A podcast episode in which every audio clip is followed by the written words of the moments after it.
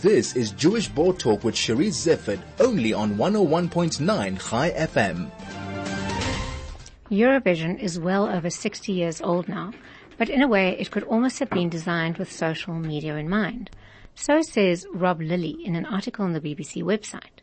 This is in response to the fact that a record 9.9 million Brits watched the show, together with an estimated 12.4 million people around the world.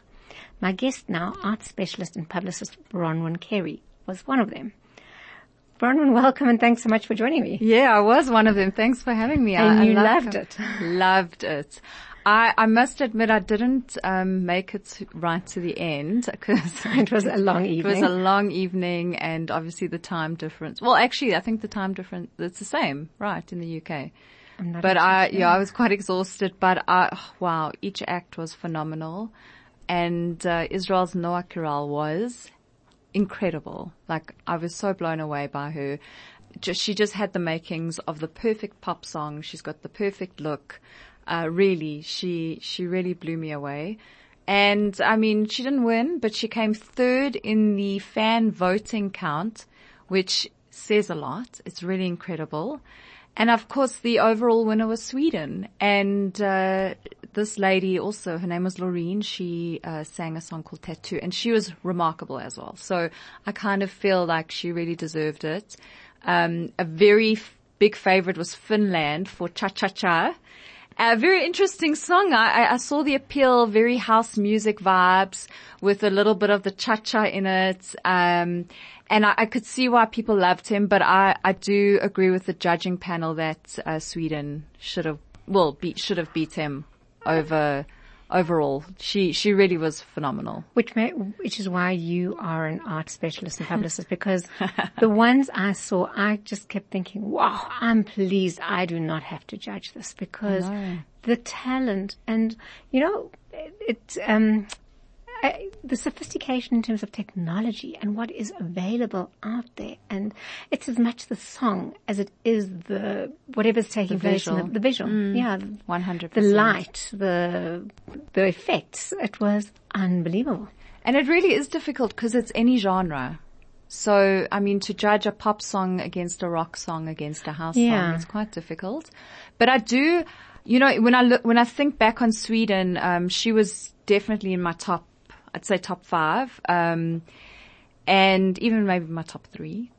When I think of her song and her performance, she really, I, I can understand why they chose her because she ticked every box. She was, she was so smooth and sharp and uh, it was beautiful. And it's actually the second time she's won. Um, so she understands it and, um, her song is, is, is amazing. And Israel, Noa Kirel, also phenomenal. I mean, this, I feel she could make it internationally. Yeah. She understands the pop genre. She is a brilliant dancer. She's beautiful. Uh, she's got a great voice. So, um, I really feel she could make it. I mean, just a nice little fun fact to ABBA, that's where they started their career. Celine Dion as well. So I feel like this Noah could, uh, really make it. I And be- really do. Before we leave the Eurovision, also just to say how incredibly well Israel has done, considering how small they are, how competitive it is. Ooh.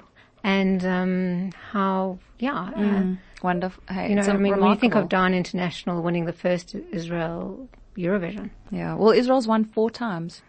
So, uh, they're right up there.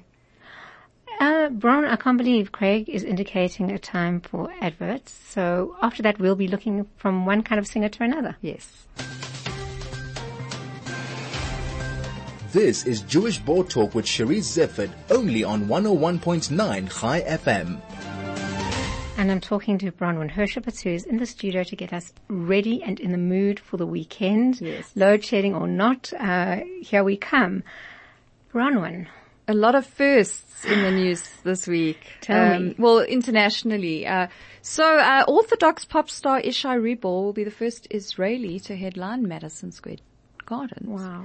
really remarkable. But what I really love about him is he, his music has crossed over audiences from religious and secular backgrounds, which is really great. And like I said, he's the first Israeli artist to headline a concert at New York City Madison Square Gardens. And I think it's really um, quite a, an incredible time. I feel like you know we always talk about how music unites and Eurovision.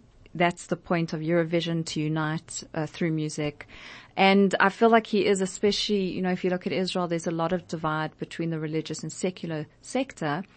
And he has, he's one of the first artists to achieve crossover appeal. He blends religiously themed lyrics with pop melodies and is a leading voice in Israel's faithful pop genre, which is incredible.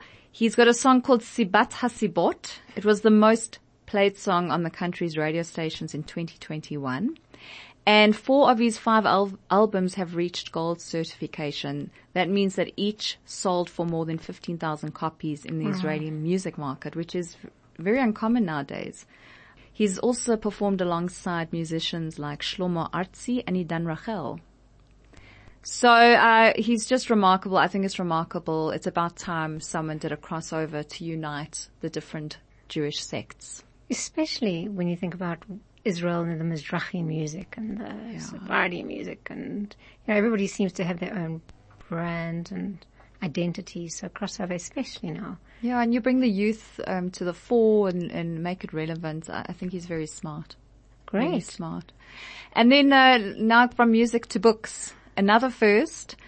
Uh, Sami Rohr Prize, the Sami Rohr Prize for Jewish Literature has gone to a Hebrew language author and its translator. This is the first time this has ever happened.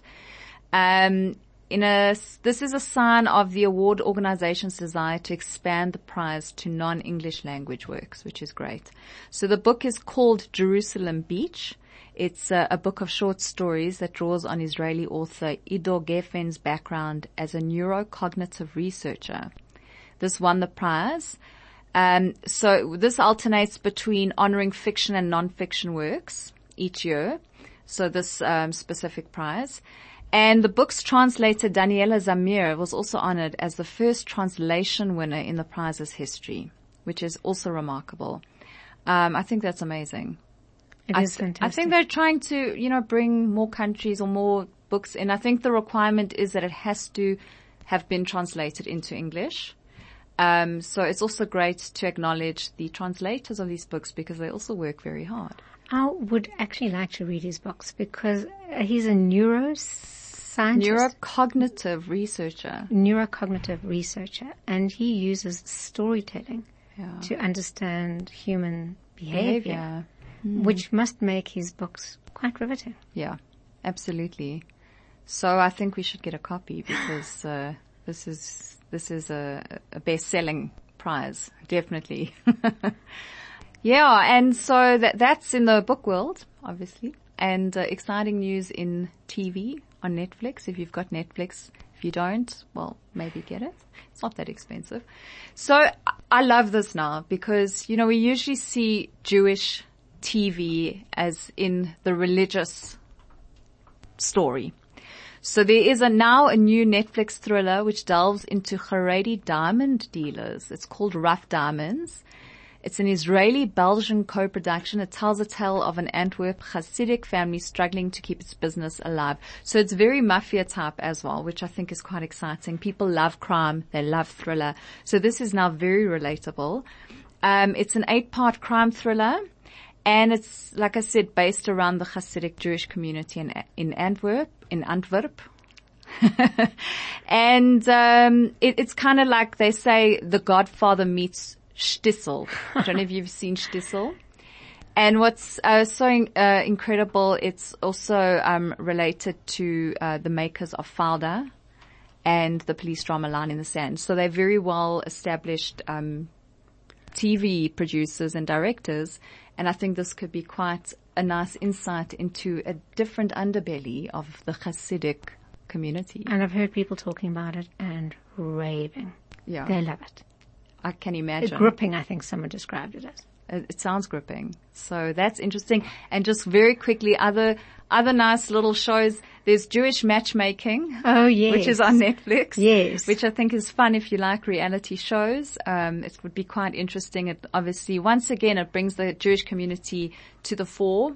I think it'll, it'll give people uh, quite a nice insight. It's, it takes place in Israel. So, um, that's also a nice a way of looking at life in Israel and the dating community and that we're all the same really. We're all looking for love. Right. And then lastly, you know, our favorite, we talk about him all the time, Adam Sandler. He's got a movie coming out in August called You Are So Not Invited to My Bat Mitzvah. Oh my goodness, yes. This is a must for us. This is a definite must. And it, it stars his daughter Sunny and his wife Jackie, which will be amazing. And then, uh, Idina Menzel is also in it. I, I imagine it's pulling on, on a lot of personal experience. You are not invited to my daughter's bat mitzvah. I feel this, I feel that that's exactly what it is. So I'm excited for August the 25th. yeah, um, I've, you, you put a smile on my face. I know it's ready for the weekend, Bronwen. I'm looking Wonderful. forward to catching up in two weeks' time again. Me too.